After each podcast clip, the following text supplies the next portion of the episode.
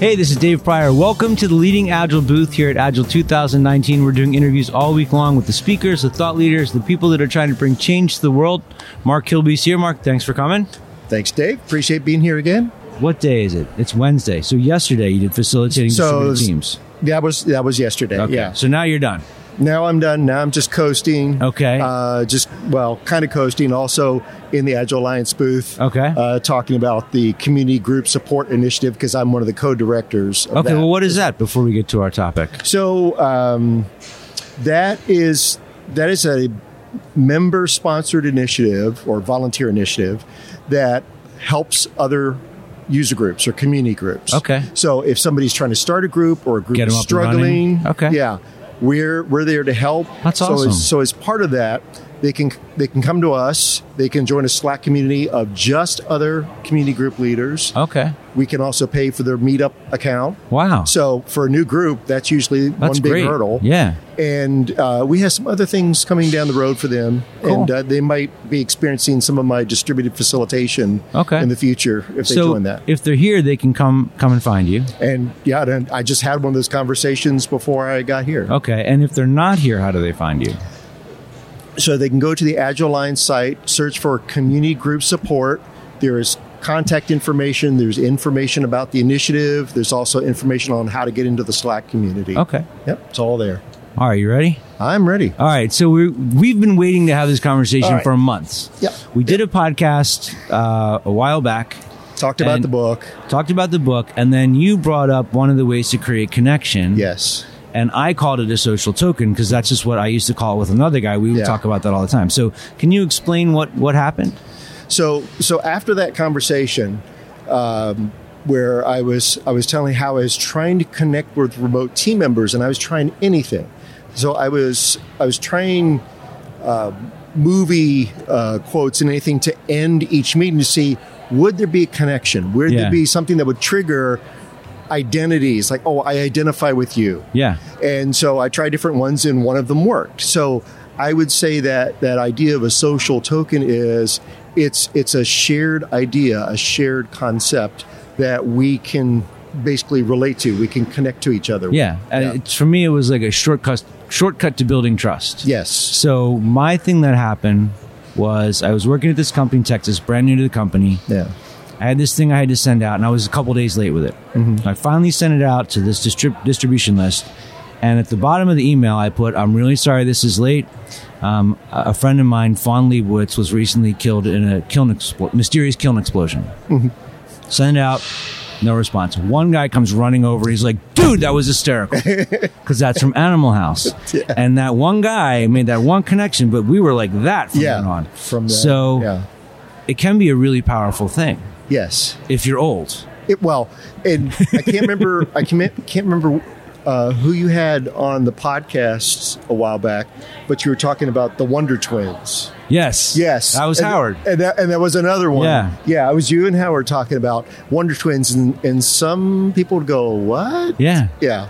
You and I make that connection. Yeah. Howard makes that connection. Old people. Yeah, old people. But people that grew up with television and movies as their primary source of entertainment. Yeah. So, and I was, I'm sitting here looking at my notes and I was thinking it's definitely generational because with my kids now, it's internet memes. Yeah. They'll talk about, hey, blah, blah, blah. And they'll just start laughing. I'm like, what are you guys talking about? Yeah. Oh, well, Dad, didn't you see that? I go, I don't live. You're like, what's a meme? I don't live on YouTube. I'm sorry. I don't, But anyway. So this can be an important way to build trust, even if you're with a distributed team. I want to tell you a story where the thing went wrong. Oh. I thought that kiln explosion thing was going to go over great. And I was doing all these talks for PMI. No. And I did it in, I think it was Pennsylvania. And it just slayed. Like, everybody was cracking up. Yeah. I did it in Sweden. And it was crickets.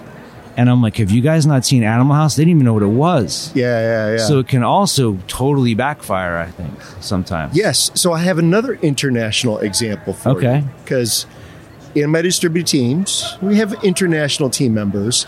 And one of the things I was doing was inviting anybody to learn a little basic facilitation. Okay. And so I had this one developer from the Netherlands. And he said, oh, I'll learn some facilitation. And so he was, I was sitting kind of observing him while he was facilitating just a basic retrospective, and he was doing appreciation. So he goes, okay, so let's see who the feather in the backside goes to. Yeah, and that was the reaction. Like, that sounds like a code of conduct violation to me. Like, and there was dead silence in the retro, and he goes, you guys don't know what that means. We do, but it means something different to us. So he, the way he explained it was, it was a, I guess, a common Danish phrase, and it refers to peacocks. So in peacocks, they have the plumage of feathers. Okay. But the way he said it, and then after he said that, the whole group just lost it. They just laughed, and we had a great retro after that. But there was just that kind of, do we call HR? Do we just figure out what he's? So how? What kind of impact? I mean, when would you choose to use one of these things? So, well, like I said last time, with my remote teams, you want everyone on video, but you can't always get that. Yeah.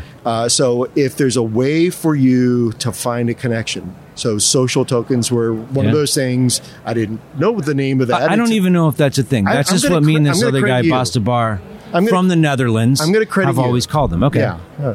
But that's what I've used. It's like what concept, what idea can I toss out there to make connection? Yeah. As a matter of fact, I had told that story before about the one very, very quiet, reserved developer, and I was ending the meetings with different phrases, and then the one day I said, and on that bombshell, and then immediately after that meeting, I got direct messages, was that from Top Gear UK? I love that show. Yeah.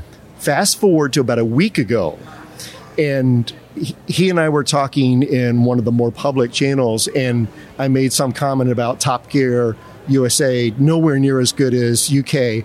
And then a bunch of people started coming, oh yeah, blah, blah. And so now we realized it expanded the conversation. Okay.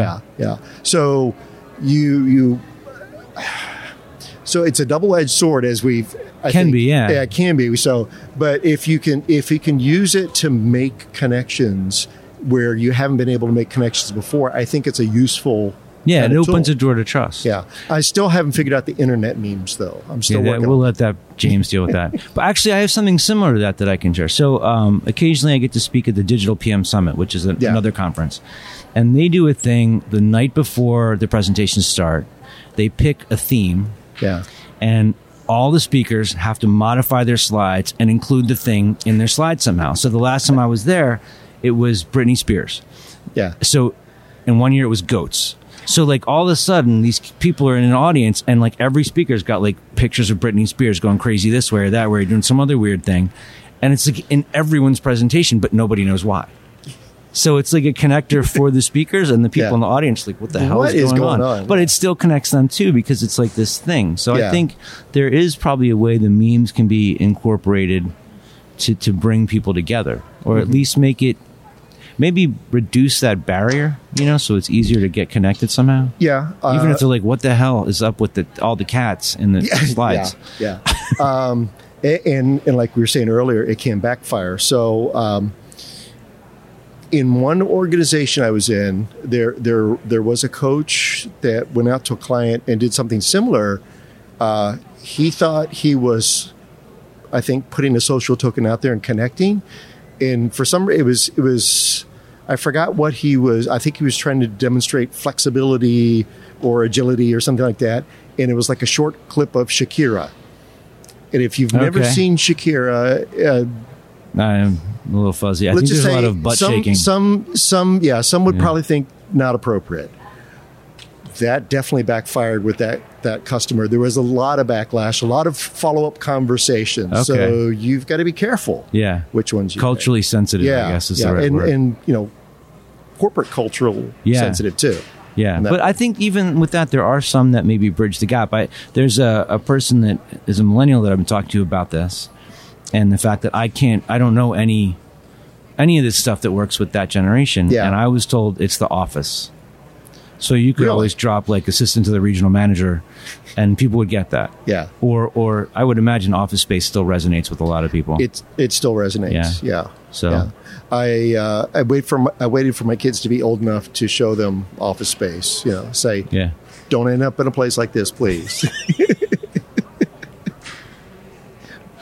Man, who burned this place down? And this is something else that I also realized, because you burned this concept into my brain now. Right. There's some that I think are more, well, we have so many subcultures now. Yeah. With 5 billion cable channels and the internet and everything else. So, and in one of those cases, and the last episode of Game of Thrones came around, and there was a lot of buzz on the Slack channels at work. And I was just like, meh, shrug. Yeah. And they go, what do you mean? I was like, I've never watched it. They go, not even one episode? It's like, I don't. Wow. It just never got my interest. And that was the reaction. It's like, you've never watched it? It's like, heretic. Well, yeah, that can be. But the funny thing was, there were a few others that say, I've never watched it either. Well, that's good. But it can also be the thing... that helps you connect. So a parallel is, when I first started doing project management work, I sat on a floor with a bunch of developers, and I didn't know them. I didn't know anything about programming. I just sat with them for lunch every day and listened to them talk. Yeah. And I started to read like Slashdot and all the other stuff. Yep. And those were the tokens that got me in. Yeah. So listening to other people's tokens can be very valuable too. Yeah. Yeah. Yeah. And I realized, there are other types of subcultures like developers, product owners. Yeah. So like if somebody starts throwing out the term PR, and if you know about GitHub and you know about pull requests, oh yeah. It's like, oh, that was as painful as that last PR. Oh yeah, that was terrible. And I'd be like, what? Yeah.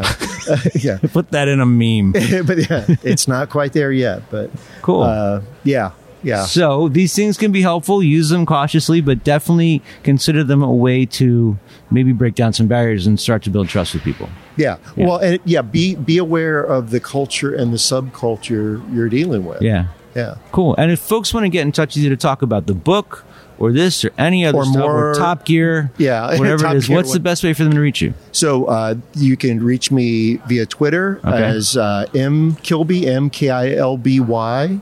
On LinkedIn, just look for Mark Kilby, and on my blog at markkilby.com. And where do you want them to buy the book? On Amazon, LeanPub? You got a preference? It's on all of those places. Okay. Whatever's easy for them. All right. Well, thank you very much for coming by. Thanks, Dave. I was so pumped to talk about this. I'm excited too. And thank you for watching.